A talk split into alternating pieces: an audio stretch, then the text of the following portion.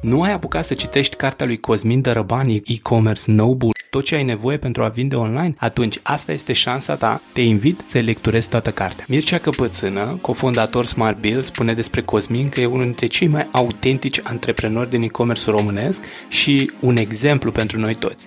Cartea lui este un must read căci e bazată pe experiență proprie și e scrisă cu aceeași pasiune cu care a construit Gomag, pasiune care inspiră. Vrei să cucerești lumea? Ai nevoie de un plan. Sub capitolul Costuri, investiții și fonduri.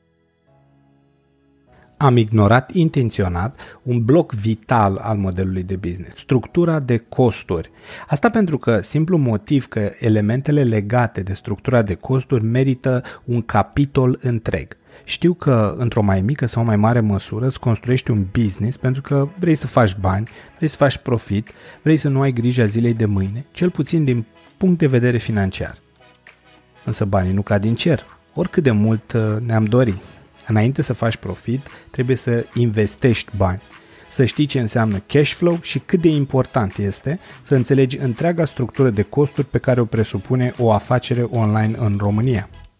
Costurile businessului depind în mare măsură de specificul acestuia și de alegerile pe care le faci, dar cresc direct proporțional cu volumul de creștere al afacerii.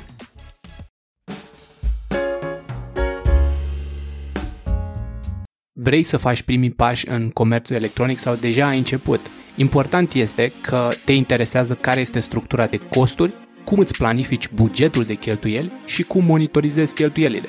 Ești curios să afli cum am făcut eu? De pot ști în fiecare moment care este structura de costuri, dacă bugetul de cheltuieli a fost sau nu depășit. Trimite-mi un e-mail pe euarondimunteanu.com cu subiectul planificare costuri și voi fi mai mult decât fericit să-ți răspund la întrebări. Vrei să cucerești lumea? Ai nevoie de un plan. Sub capitolul Costuri, investiții și fonduri. Deschizi magazinul ca PFA sau îți faci uh, o firmă în toată regula? Angajezi un om sau mai mulți înainte de a lansa magazinul? Te ocupi singur de magazin sau externalizezi către o agenție, către un freelancer? Toate acestea determină volumul de costuri pe care trebuie să le suporți, indiferent dacă sunt fixe sau variabile sau ascunse. Sincer, mă distrează modul în care vorbesc unii despre costurile unei afaceri online în România. Majoritatea limitează costul la platformă sau marketing, uitând de orice altceva. Greșit!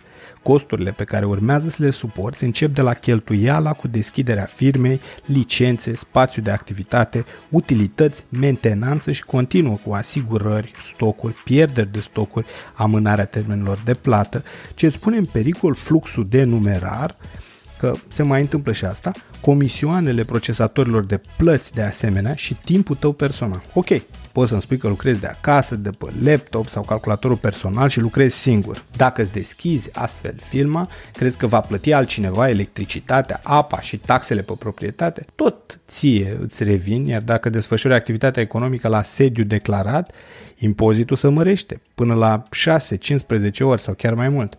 Nu vreau să te descurajez spunându-ți toate acestea, însă e vital să fii teribil de conștient de tot ce presupune crearea unui magazin online în România. Din fericire, de la 1 februarie 2017 au fost eliminate o mulțime de taxe și impozite, astfel că procesul de deschidere a firmei decurge mult mai rapid și mai puțin costisitor. Atunci când creezi modelul de business, notează toate costurile pe care presupui că vei fi nevoit să le suporți, inclusiv timpul tău.